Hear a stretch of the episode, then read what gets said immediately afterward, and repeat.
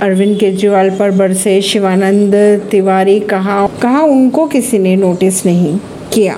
RJD नेता शिवानंद तिवारी ने दिल्ली के सीएम और आप नेता अरविंद केजरीवाल को लेकर प्रतिक्रिया दी। विपक्षी दलों की बैठक के बाद इस बयान को महत्वपूर्ण भी माना जा रहा है। भारत से चोरी की गई सौ से अधिक प्राचीन वस्तुएँ लौटाएगा अमेरिका, प्रधानमंत्री नरेंद्र मोदी ने कहा। पीएम मोदी ने अपने अमेरिका दौरे के आखिरी दिन कहा कि अमेरिका ने भारत से चुराई गई सौ से अधिक प्राचीन वस्तुओं को वापस करने का निर्णय ले लिया है। उन्होंने ये भी कहा कि इन वस्तुओं को लौटाने का फैसला दोनों देश के बीच के भावनात्मक संबंधों को दर्शाता है। अमेरिका ने 2022 में भी 307 प्राचीन वस्तुओं को वापस किया था।